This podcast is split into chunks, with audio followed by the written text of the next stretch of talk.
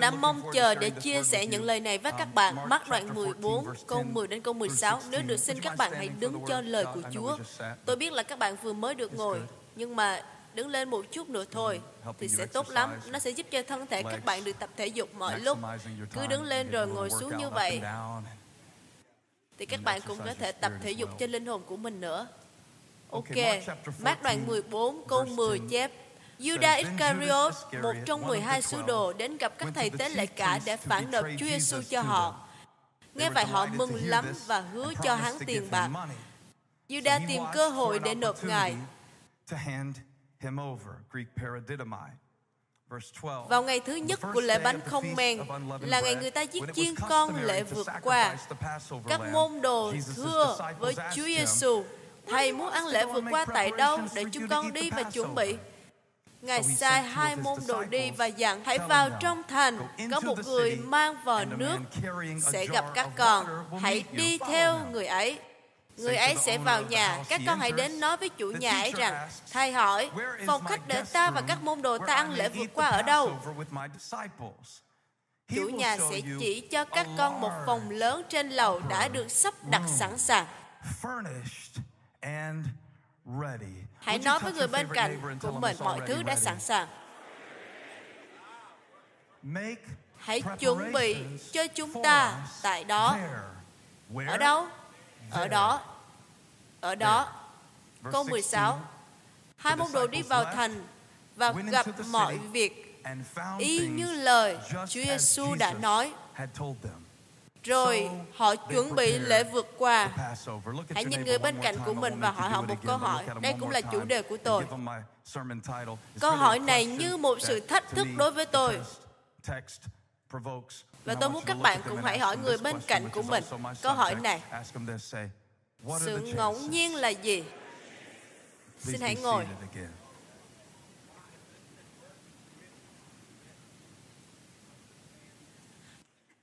Không biết các bạn thì sao. Riêng tôi, tôi rất ghét những bài kiểm tra nhân cách. Tôi nghĩ nó rất có ích cho một số người. Nhưng riêng tôi thì chẳng nhớ nổi những kết quả của những bài kiểm tra đó. Tôi cũng nghĩ về điều về bản chất của những bài kiểm tra này dường như nó lại không có ích lắm đối với tôi bởi vì nó phụ thuộc vào tâm trạng mà các bạn thiết lập với tôi lúc đó ra sao thì tôi sẽ trả lời các câu hỏi hoàn toàn khác biệt với nhau. thậm chí chỉ 5 phút mở đầu. Tôi không biết có nên thừa nhận điều này hay không hình như tôi thuộc dạng đa nhân cách. Tôi ước các bạn đừng nhìn tôi như thế này. Tôi sẽ theo các bạn về nhà và xem bạn sẽ hành xử ra sao. khi bạn ở trong hội thánh chúng ta sẽ tìm ra bạn sẽ là một con người khác trong một hoàn cảnh khác.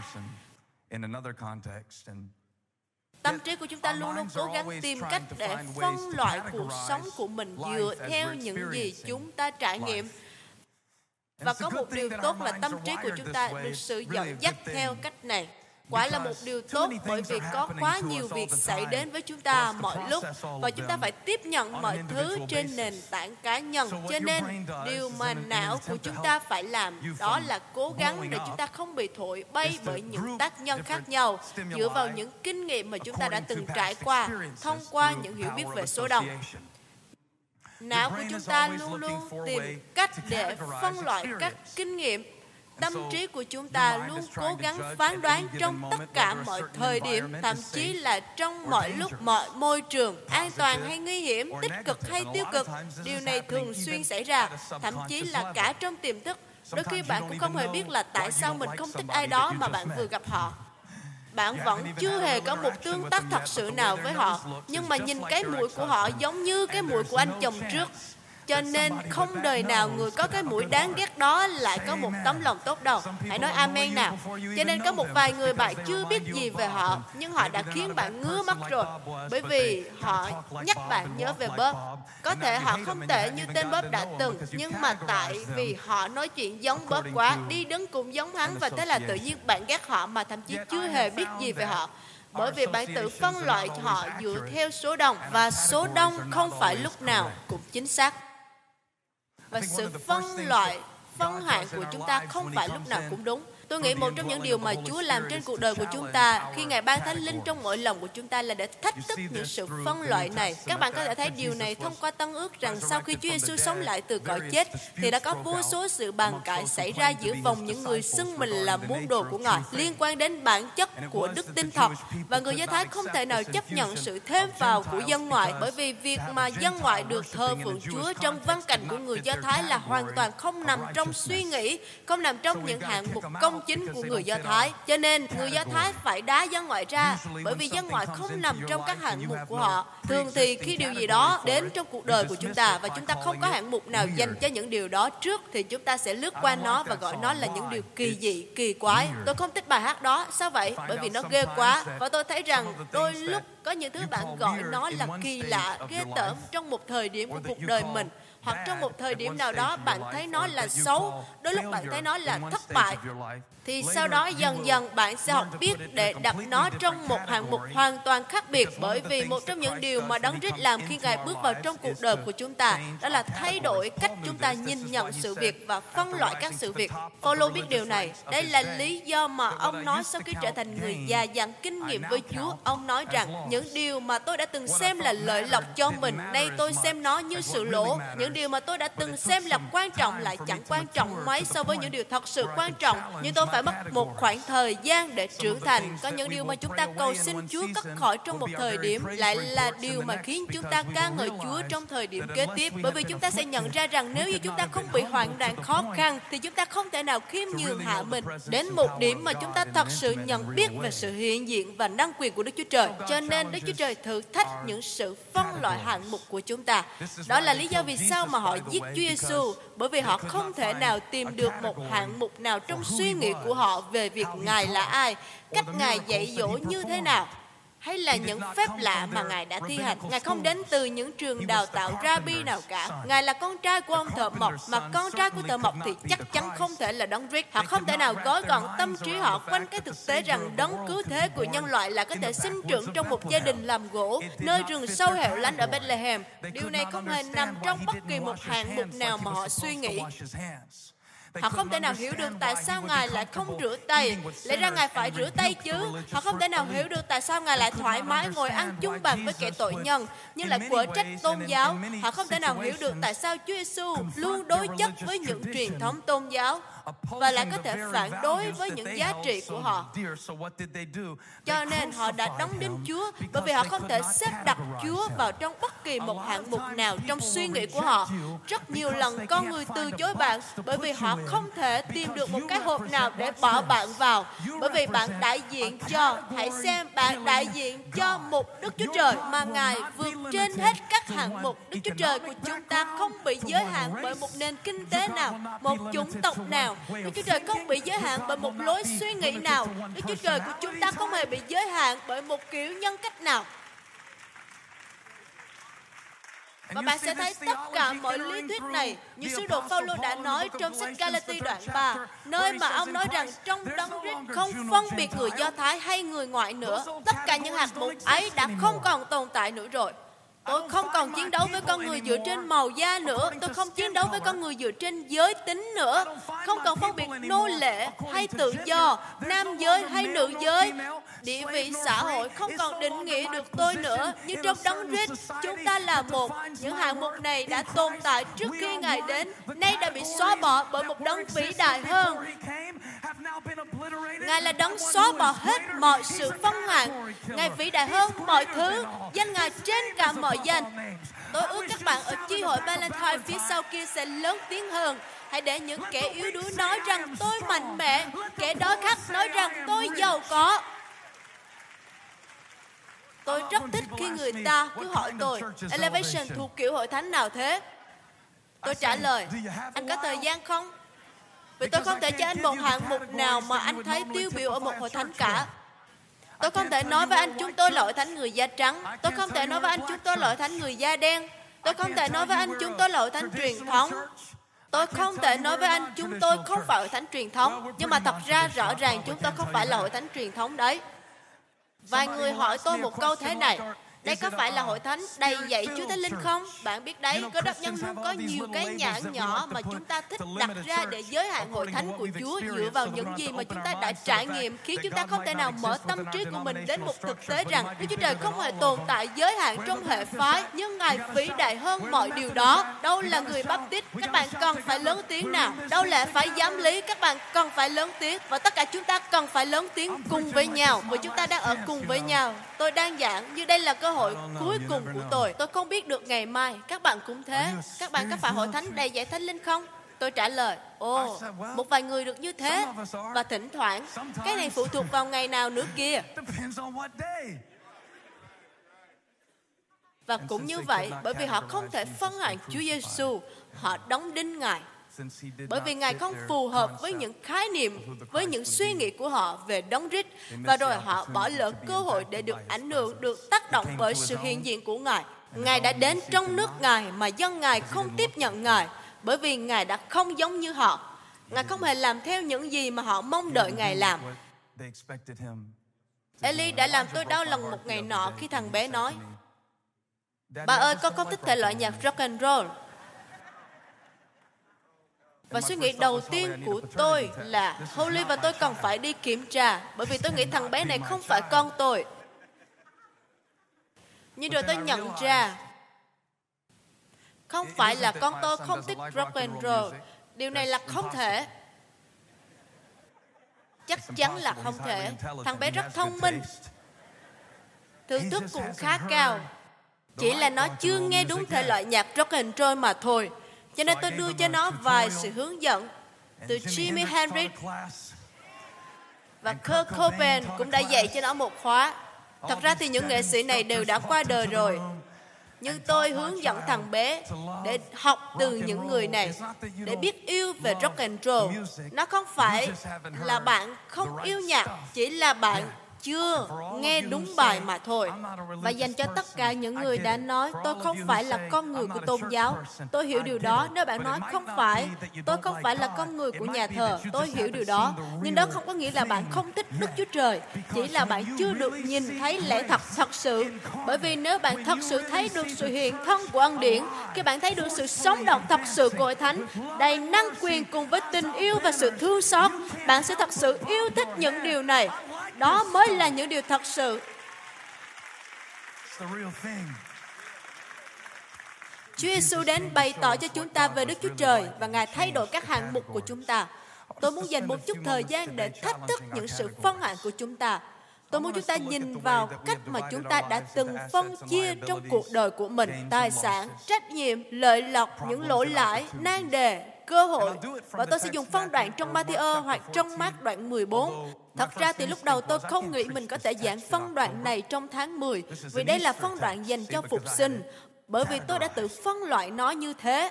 Chúng ta muốn tổ chức phục sinh 3 ngày trong tuần trong một năm.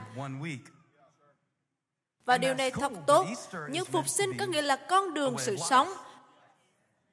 Và tại phân đoạn này, chúng ta thấy Chúa Giêsu đang đứng trước giới hạn của những việc mà Ngài đến để hoàn thành. Và chúng ta biết về những sự trở ngại thông qua ba lĩnh vực khác nhau. Chúng ta sẽ thấy sự thách thức của hệ thống phân loại hạng mục về Chúa là ai và cách Ngài hành động. Tôi muốn các bạn ghi xuống điểm đầu tiên mà tôi muốn cùng thảo luận là những sự xung đột, mâu thuẫn. Tôi tin rằng khi Đức Chúa Trời nắm chặt bạn và bạn hoàn toàn đầu phục Ngài thì Ngài sẽ thay đổi cách bạn nhìn về những sự mâu thuẫn khó khăn Tôi sẽ trích dẫn điều này từ câu 10. Judas Iscariot, một trong 12 sứ đồ đến gặp các thầy tế lễ cả để phản nộp Đức Chúa Giêsu cho họ. Nghe vậy họ mừng lắm và hứa cho hắn tiền bạc. Có một điều thú vị là hầu hết chúng ta đều thấy rằng Judas Iscariot là kẻ đã nộp Chúa Giêsu vào tay người Roma để họ đóng đinh Ngài. Bởi vì người Do Thái xem Ngài là kẻ thù và họ muốn đẩy Ngài ra khỏi trái đất này. Nhưng người trong chúng ta cũng thấy Judas Iscariot là kẻ thù. Không phải rất thú vị sao khi mà Chúa Giêsu lại kể ông như một người làm công? Tại sao lại vậy?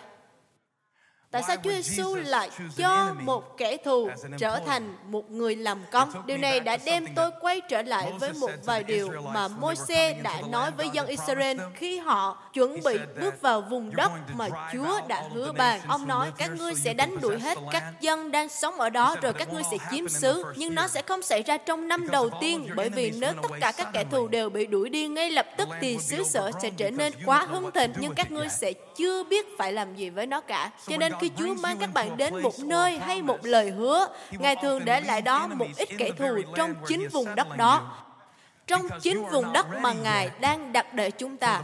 Bởi vì các bạn vẫn chưa sẵn sàng cho sự tự do rộng lớn. Và nếu Ngài cất kẻ thù khỏi bạn, thì lòng bạn sẽ đầy sự kiêu ngạo. Kinh Thánh dạy chúng ta rằng Đức Chúa Trời chống cự kẻ kiêu ngạo nhưng ban ơn cho người khiêm nhường.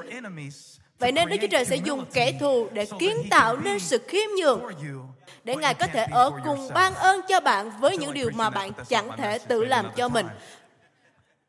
Tôi thấy như mình đang giảng rất tốt điều này, nhưng nó không phải là sứ điệp chính. Có lẽ sẽ dành dịp khác. Kinh Thánh chép, Judah tìm cơ hội để phản nộp Ngài. Và khi Judah tìm cơ hội để nộp Chúa Giêsu, thì Chúa Giêsu lại đang tìm một cơ hội để chết. Đây là mục đích mà Ngài đến Phêrô không thể hiểu tại sao Chúa Giêsu đang ở trong đỉnh cao của chức vụ lại muốn đi về Jerusalem, nơi mà người ta tìm giết Ngài. Trong tâm trí của Phêrô, điều này sẽ kết thúc tất cả mọi dấu kỳ phép lạ mà Ngài đã làm. Nhưng trong sự thông biết của Chúa Giêsu thì đây là khởi đầu của chính sứ mạng mà Ngài đến để hoàn thành. Đức Chúa Trời phân loại và nhìn nhận sự khó khăn, mâu thuẫn, xung đột hoàn toàn khác biệt so với chúng ta. Vậy nên tôi thường hay giao ước rằng Đức Chúa Trời Ngài gắn liền với những sự an toàn thoải mái, còn ma quỷ thì gắn liền với những sự khó khăn xung đột. Nhìn tôi giảng này JJ, bởi vì chúng ta sẽ hoán đổi cột này ngày hôm nay và nhìn biết rằng đôi khi ma quỷ sẽ đưa bạn đến một nơi vô cùng an toàn và thoải mái để rồi bạn không còn nghĩ rằng mình cần Chúa. Vậy nên Đức Chúa Trời Ngài cũng cho phép những sự khó khăn mâu thuẫn xảy ra để bạn quy gối trước mặt Ngài và ngài xin ân điển từ Ngài để bạn có thể vực dậy. Hãy đặt tay người bên cạnh và nói tôi cần một cuộc chiến, tôi cần phải chiến đấu. Tôi cần sự nguy hiểm. Tôi cần một gã khổng lồ. Tôi cần một Goliath. Tôi cần một kẻ thù. Tôi cần một chiến trận. Đó là cách duy nhất để tôi được phước.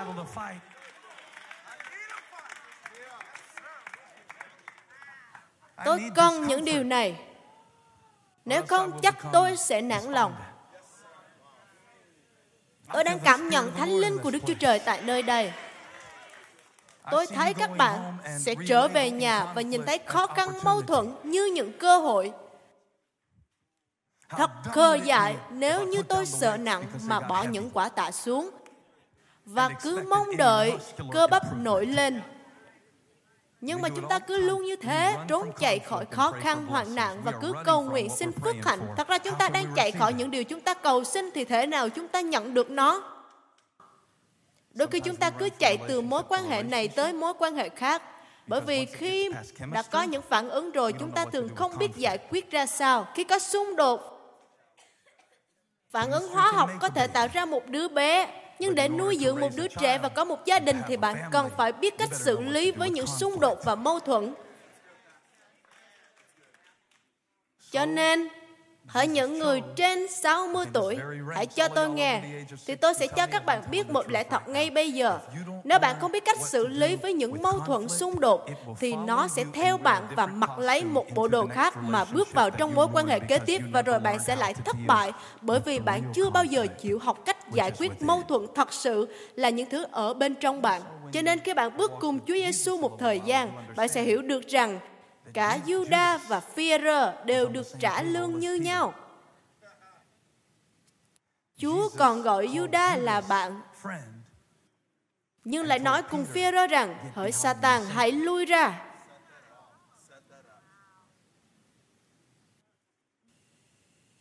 Một lần nọ, khi Judas sẵn sàng để phản Chúa, các sách phúc âm đã chép lại thế này. Ngài nói, việc ngươi làm, hãy làm nhanh đi. Hãy bắt đầu đi. Bởi vì ta càng chết sớm chừng nào thì càng phục sinh sớm chừng nấy. Và nếu ta phục sinh và thăng thiên Ta sẽ sai Đức Thánh Linh đến để làm đấng yên ủi cho các con. Hãy tiếp tục làm việc ngươi định làm đi. Làm điều ngươi sẽ làm đi. Hãy đánh ta bằng cú đấm mạnh nhất của các người. Và ta biết sau khi đã chịu xong mọi sự rồi, thì sẽ là sự vinh hiển. Nên ta sẽ chịu đựng mọi sự khổ nhục của hiện tại này.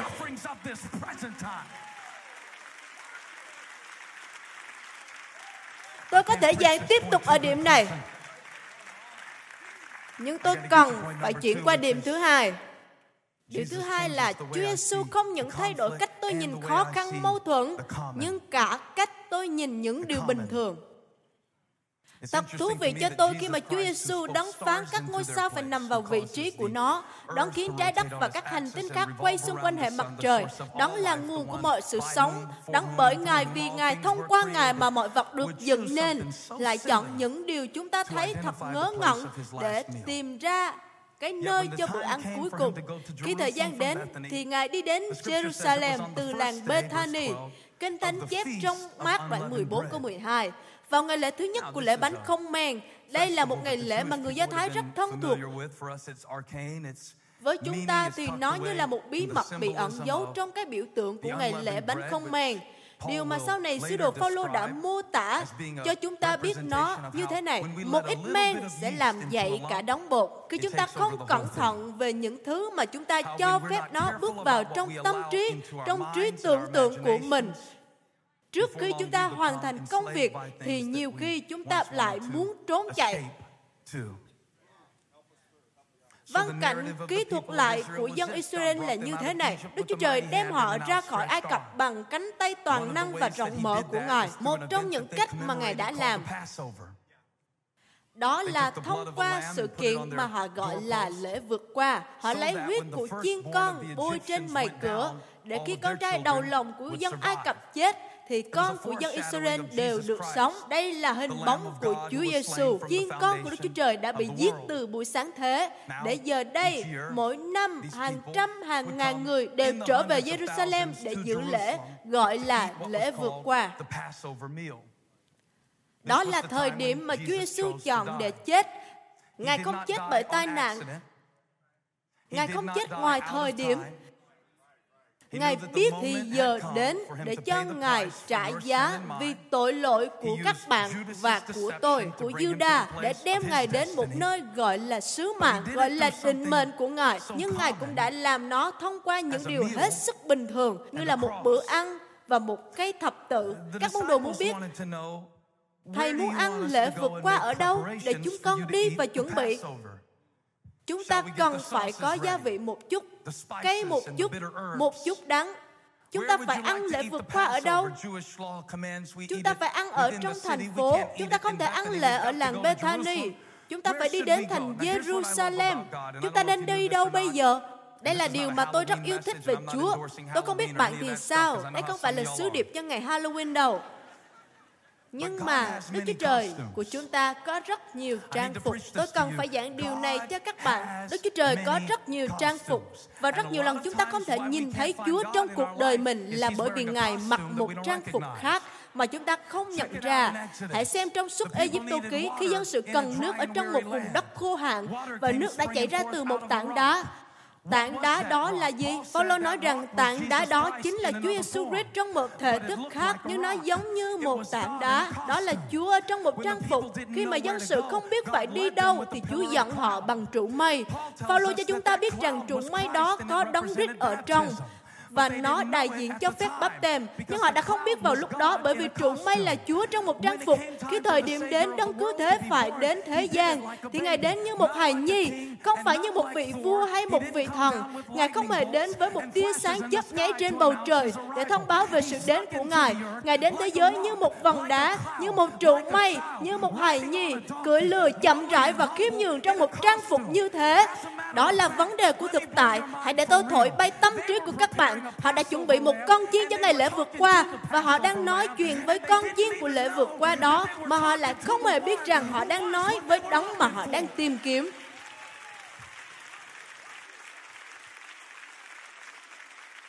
Và tôi nghĩ đôi khi tôi đã đi lướt qua Ngài, đã không hề nhận ra Ngài bởi vì Ngài ăn mặc quá bình thường. Giêsu nói nhiều người trong các ngươi không thăm viếng kẻ cầm tù, không thăm viếng kẻ đói khát và các ngươi cũng chẳng làm bất cứ điều gì cho những người thấp kém nhất. Nhưng rồi các con sẽ nhận ra khi các con không làm cho họ, tức là các con đã không làm cho ta. Ngài là vầng đá, Ngài là trụ mây, Ngài là một con trẻ, Ngài là chiên con bị giết từ buổi sáng thế. Làm thế nào mà một Đức Chúa Trời bao la rộng lớn của vũ trụ lại có thể đến như một chiên con bình thường? Đó là những điều mà dân Baptist nói. Hãy xem, chiên con của Đức Chúa Trời. Tại sao ông phải chỉ ra Ngài như thế nếu Ngài là đấng cứu thế? Đó là bởi vì trong Ngài quá bình thường. Ông biết nếu không thông báo, chắc Ngài sẽ bị lướt qua. Điều này rất năng quyền. Bởi vì nếu Đức Chúa Trời ở trong vầng đá, Ngài ở trong đám mây, Ngài ở trong chuồng chiên, Ngài ở trong một bữa ăn của lễ vượt qua, và Chúa lại đưa ra chỉ dẫn vô cùng đơn giản chỉ cần thấy một người đàn ông với một cái vò nước thôi nào Chúa Giêsu ngài có thể làm điều tốt hơn mà. Ngài muốn ăn lễ vượt qua ở đâu nào? Tuyệt lắm ta đã có một nơi rồi. Và ta sẽ cho các con một dấu. nào Chúa Ngài đã từng ở trong trụ mây mà. Vậy nên Ngài cũng có thể làm mây đầy trên căn nhà mà chúng ta sẽ ăn lễ vượt qua. Rồi vài mũi tên cắm làm dấu trên căn nhà. Hãy đi vào thành. Tôi biết thành hiện tại rất đông. Các bạn phải biết rằng thành Jerusalem lúc này như tuần lễ đua xe ở Nazca. Nó đông như lễ hội nghệ thuật ở Coachella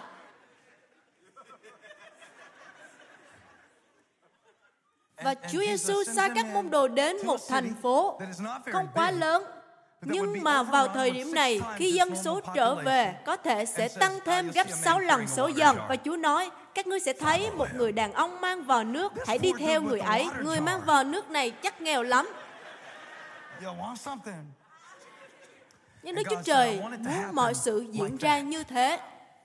Ta muốn như thế, ta sẽ không dùng một dấu nào kỳ lạ Ta sẽ cho các con một sự chỉ dẫn vô cùng đơn giản. Và khi các con thấy người đàn ông với vò nước, nếu các con có đức tin để theo người ấy đến ngôi nhà mà các con chưa hề đến tại đó, nhưng khi các con bước vào thì các con sẽ thấy mọi thứ đã được sắp đặt chuẩn bị sẵn sàng.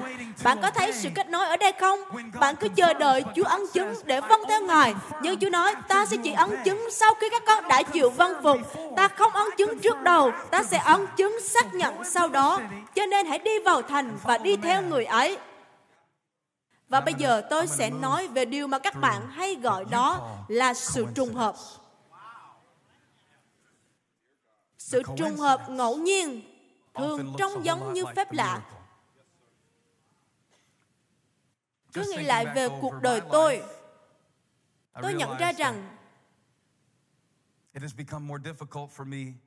càng đi với Chúa lâu tôi càng khó để thừa nhận rằng có nhiều điều mà tôi ghi chép lại. Nó giống như một sự trùng hợp ngẫu nhiên hay là công việc của tay Chúa. Có nhớ tôi đã nói với anh không, Eric, khi chúng ta đang lái xe, đó là lúc tôi tin Chúa được một tuần và tôi xém chút nữa đã bị tông xe. Tôi không biết các bạn có nhớ không, nhưng tôi thì nhớ rất rõ lần đầu tiên tôi chứng kiến. Wow, rõ ràng nếu như tôi cứ chạy bình thường mà không bị dừng lại, thì chiếc xe ấy đã tông thẳng vào tôi rồi. Lúc ấy tôi 16 tuổi, và tôi vẫn nhớ cái cảm giác biết ơn khi nhìn thấy mọi chuyện đang diễn ra Tôi đoán nhiều người sẽ cho rằng đây là sự trùng hợp. Bạn có thể gọi như thế nếu bạn muốn. Nhưng có điều gì đó trong tôi tin rằng lý do mà chiếc xe của tôi tự nhiên dừng lại vào lúc đó là vì, à, tôi đã quên chưa nói với các bạn về chiếc xe. Chiếc xe tôi chạy lúc đó đã quá cũ và nó không chịu chạy. Đó là lý do mà tự nhiên nó dừng lại. Tại sao chiếc xe lại không thể chạy được? Bởi vì ba của tôi mua nó tại cửa hàng ô tô Đức với giá 800 đô. Đó là lý do vì sao mà chiếc Chrysler Laser của tôi đã không chịu chạy. Phải chăng đây là sự trùng hợp ngẫu nhiên sao? Hay là Đức Chúa Trời đã làm? Ngài cần tôi sống lâu hơn một chút. Đó có phải là sự trùng hợp không? Khi mà Holly đề nghị tôi làm một bài kiểm tra và không hề biết rằng chính cô ấy là người sẽ sinh các con cho tôi và mang hết những bông trái. Như dù gì thì lúc đó cô ấy không hề biết rằng tôi sẽ thay đổi họ của cô ấy. Đó có phải là sự trùng hợp không? Khi mà giữa tất cả sinh viên tại hội thánh Baptist đầu tiên ở Mount Corner, cô ấy lại chọn để đồng hành với tôi mỗi ngày. Tôi đang nói với các bạn rằng đã có một sự cuốn hút mạnh mẽ trên tôi đấy. Ngày đó tôi chẳng hề đẹp đẽ gì cả, tôi cũng chẳng có gì. Nhưng có điều gì đã đem cô ấy đến bên tôi? Đó có phải là sự trùng hợp không? Có phải là sự trùng hợp không, Jimmy? Khi tôi 6 tuổi, tôi đã quen với chồng của bạn. Rồi một thời gian sau, tôi đã hỏi anh ấy có biết tên của vị bác sĩ nào không. Rồi anh ấy đã gọi lại cho tôi và cho tôi số điện thoại của Rick Cheney. Bởi vì tôi không biết ai cả. Lúc đó chúng tôi vừa chuyển tới Selby. Có phải là trùng hợp không khi tôi nói, hey, tại sao anh không đến nhà tôi cùng ăn tối với chúng tôi? Holly sẽ chiên cơm và chúng ta sẽ ăn cùng nhau. Để có phải là trùng hợp không khi bạn và Holly thích đi mua sắm chung vào thứ bảy, rồi tiêu hết hết tiền của chúng tôi để rồi một ngày nọ chúng tôi bắt đầu hội thánh và đi vòng quanh thế giới. Có phải là trùng hợp không? Có phải là trùng hợp không JJ khi bạn đứng xếp hàng chờ sách của tôi tại trường đại học cho đến khi những người cuối cùng muốn rời khỏi hàng vì hàng quá dài? Có phải là trùng hợp không khi mà tôi không bao giờ ký tên vào sách vì tôi cảm thấy mình không dành đủ thời gian cho người khác? Đây là tính cách của tôi. Không phải là tôi không muốn gặp người khác, nhưng mà hãy tôi nói chuyện với một người là mất đến 20 phút và rồi cả hàng dài đang chờ đợi trong giận dữ rồi họ bắt đầu làm loạn thật tệ. Liệu có phải là trùng hợp không khi tôi đã làm như vậy. Bạn là người cuối cùng mà tôi dành thời gian để nói chuyện và rồi tôi viết về một thứ tuyệt vời hơn. Tôi đã không biết rằng bạn đến từ Toronto và rồi một chi hội tại nơi đó được xuất hiện. Liệu đó có phải là trùng hợp không? Khi có một đô vật trong phòng khách sạn của chúng tôi tại Colorado, người đã thăm châu Phi với tôi một năm sau đó và cùng rao giảng phúc âm với tôi. Liệu có phải là trùng hợp không khi mà Aaron đã lừa cả hai chúng ta đến chương trình ngày hôm đó bằng việc giới thiệu nó một cách hoàn toàn khác biệt với sự thật, nhưng bằng cách nào đó Chúa đã đưa chúng ta vào một căn phòng của khách sạn tại Denver, Colorado. Để rồi chúng ta cùng bị đuổi ra khỏi câu lạc bộ đêm của người Trung Quốc và rồi chúng ta được làm việc chung với nhau. Liệu đó có phải là trùng hợp không? Bởi vì tôi tưởng tượng khi tự đứng vào vị trí và quan điểm của người đàn ông mang vòi nước thì đây là một sự trùng hợp. Nhưng từ vị trí của các môn đồ thì họ biết còn nhiều điều hơn nữa. Nhiều khi tôi nghĩ đức tin đơn giản là kết quả rõ ràng của những việc bạn gọi là trùng hợp ngẫu nhiên. Nó có thể là trùng hợp. Tôi không hề muốn nói đến với những người thích đổ lỗi mọi thứ cho chúa bạn biết ý tôi muốn nói gì đấy? Bạn có bao giờ gặp những người như thế không? Tôi có chỗ đổ xe ngay trước phòng tập thể hình. Đó là bởi Chúa cho tôi đấy. Không phải Chúa đâu. Bạn cần phải đi bộ nhiều hơn một tí, vậy nên bạn mới đi tập thể hình đấy. Ma quỷ mới cho bạn chỗ gần nhất đấy. Chứ nếu như là Chúa, Ngài đã tạo thêm cho bạn nhiều động tác thể dục rồi. Hãy thay đổi cách chúng ta phân loại sự việc có trùng hợp không khi Holly muốn đi đến chợ nông sản mà tôi đồng ý đi? Đó là phép lạ đấy. Nhưng mà chúng tôi đang nghỉ dưỡng ở đảo Sullivan thì tại sao không đi? Có phải trùng hợp không khi Adiome đã thấy tôi rồi bước lại gần và nói lời xin lỗi vì đã làm phiền mục sư, vì tôi vừa nhìn thấy mục sư và gia đình. Tôi đã nghe bài giảng của mục sư rồi. Tôi có thể chụp hình với mục sư không? Có phải là tình cờ không khi cô ấy bảo tôi sẽ gọi cho mục sư của tôi và ông ấy chắc sẽ ganh tị lắm đó. Có phải là trùng hợp ngẫu nhiên không khi cô ấy bảo tôi hãy đến dự chương trình phấn hưng tại hội thánh của cô ấy vào tuần tới và tôi trả lời, tôi cũng không ở đây lâu, chỉ nghỉ dưỡng thôi. Nhưng bạn cứ ghi lại ngày tổ chức đi và rồi tôi sẽ để nó qua một bên. Tôi không quan tâm đâu. Tôi đang nghĩ dưỡng mà, tôi không nói toẹt ra như vậy, tôi chỉ nghĩ trong đầu thôi. Liệu có trùng hợp không khi mảnh giấy đó tôi vẫn giữ và có điều gì đó thôi thúc tôi kiểm tra và tôi thấy một trong những diễn giả đã hủy lịch. Liệu có trùng hợp không khi Adime đã nhắc tới tôi lúc cô ấy gọi cho mục sư và ông ấy nói họ đã mời tôi giảng tại hội nghị phấn hưng nhưng văn phòng của tôi báo là tôi đã đi nghỉ dưỡng. Có phải là trùng hợp không khi tôi nhìn vào số điện thoại và gọi cho mục sư đó và ông ấy đã gọi lại cho tôi nói rằng chúng tôi vừa ra về từ buổi cầu nguyện và chúng tôi đã xin Chúa đem diễn giả tới tối nay và mục sư chính là người mà chúng tôi đã muốn mời từ đầu cho tối nay. Liệu đó có phải là trùng hợp không khi họ muốn chuẩn bị một chiên con và họ đang ngồi với chiên con? Liệu đó có phải là trùng hợp không khi trong cả thành Jerusalem có bao nhiêu người mang vò nước? Tất cả đều hướng về một người đàn ông. Người sẽ có mặt ở một nơi tại một thời điểm nào đó để có thể gặp gỡ các môn đồ và dẫn họ đến căn phòng và rồi các bạn lại nói rằng mình không hề thấy bằng chứng nào về công việc của Chúa trên cuộc đời mình. Những điều bạn đã từng gọi là sự trùng hợp ngẫu nhiên thì Chúa gọi đó là bằng chứng của công việc tay Ngài. Đó cũng là cách mà bạn biết vì sao tôi ở cùng các bạn. Liệu có phải là trùng hợp ngẫu nhiên khi mà bạn đến hội thánh hôm nay? Liệu có phải là trùng hợp khi mà đây là tuần cuối cùng các bạn nói rằng ok, tôi sẽ đi đến hội thánh điên rồ ồn ào ấy? Liệu có phải là trùng hợp không khi mà tôi đang giảng về sự trùng hợp cho các bạn đang ngồi đây?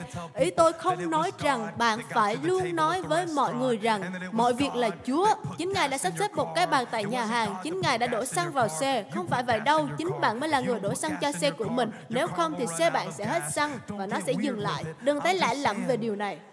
Thomas Edison đã từng nói, sự trùng hợp ngẫu nhiên chính là cách hành động ẩn danh của Chúa. Tôi nghĩ chúng ta cần học cách để hành động trong cuộc đời của mình. Đó chính là nhìn xem đấng Christ trong mọi sự trùng hợp. Lần tới khi nó xảy ra hoặc sẽ xảy ra trong tuần này. Nó đã xảy ra cho tôi vào tuần vừa rồi. Khi tôi đi bộ tại sân bay Network, New Jersey, ngợi khen Chúa vì 4 tiếng máy bay dừng tại Newark. Quả là một phước hạnh. Và tôi bước vào nhà sách. Rồi tôi nhận ra một quyển sách ở đó. Ai đó đã nhắc về quyển sách này Người viết quyển sách này là người tôi đã từng cố liên lạc và tôi muốn làm một dự án đặc biệt với người này cho hội thánh của chúng ta. Nhưng tôi vẫn chưa thể liên lạc được. Rồi khi tôi đọc cái tên, tôi đi vòng quanh góc thì tôi thấy một tờ rơi trên cánh cửa của nhà sách và nó có tên của tác giả.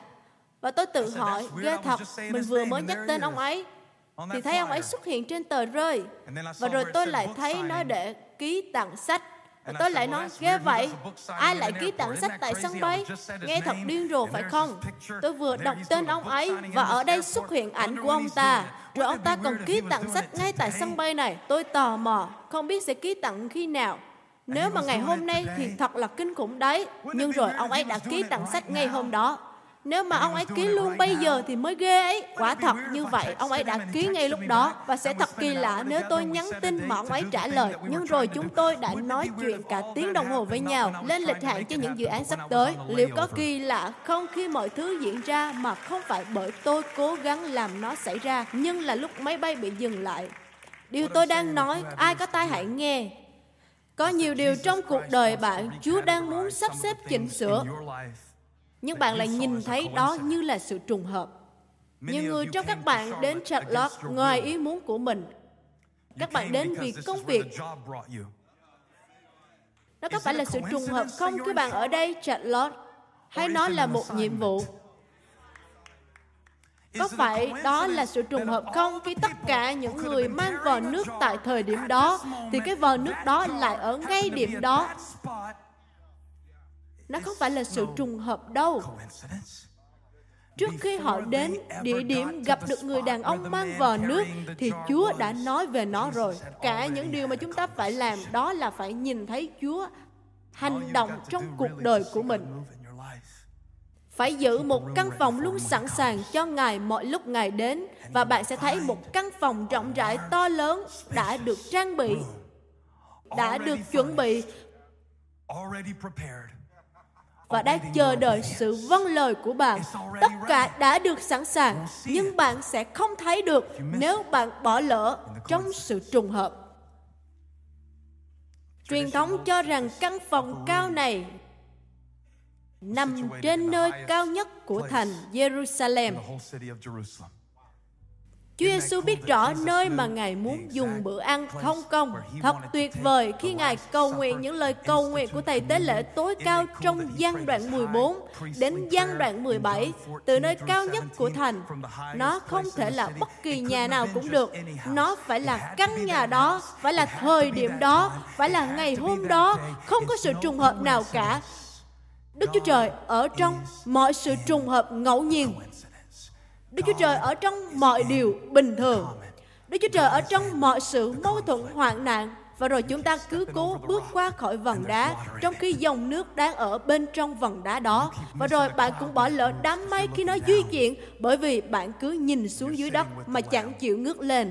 Bạn đang ngồi với chiên con và cũng lướt qua Ngài.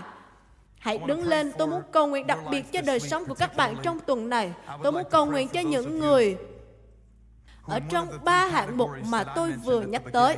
Tôi muốn cảm ơn các bạn rất nhiều vì đã không bỏ đi khi tôi bắt đầu cầu nguyện. Điều này sẽ tạo ra nhiều sự ảnh hưởng, tác động lớn khi chúng ta cầu nguyện với nhau. Chúng ta không di chuyển nhiều khi Đức Chúa Trời đang động chạm vào ai đó. Và tôi thực sự biết ơn về điều này. Tôi muốn cầu nguyện cho những người trong tuần này sẽ đi đến chợ nông sản. Hãy luôn cầm cái bánh sẵn sàng cho người khác. Và cũng sẵn sàng nhận nó khi người ta trao nó cho bạn. vì bạn không biết được Chúa sẽ làm gì cho mình. Đức Chúa Trời đang giấy các bạn lên để trả lời cho những lời cầu nguyện mà các bạn không hề biết nó đã được cầu nguyện. Chứ không phải là sự trùng hợp. Nó không phải là sự trùng hợp và tôi muốn các bạn trong tuần này hãy nhìn vào mọi vật bằng cái nhìn thứ hai. Khi xung đột hay khó khăn đến, hãy nhìn nó lại lần thứ hai bằng một cách khác biệt để xem nó là mâu thuẫn hoạn nạn hay là cơ hội. Liệu nó chỉ là thập tự giá hay là sự phục sinh? Liệu đó là bảo tố hay chỉ là một giai đoạn mà Chúa dùng để bày tỏ vinh hiển của Ngài trong hoàn cảnh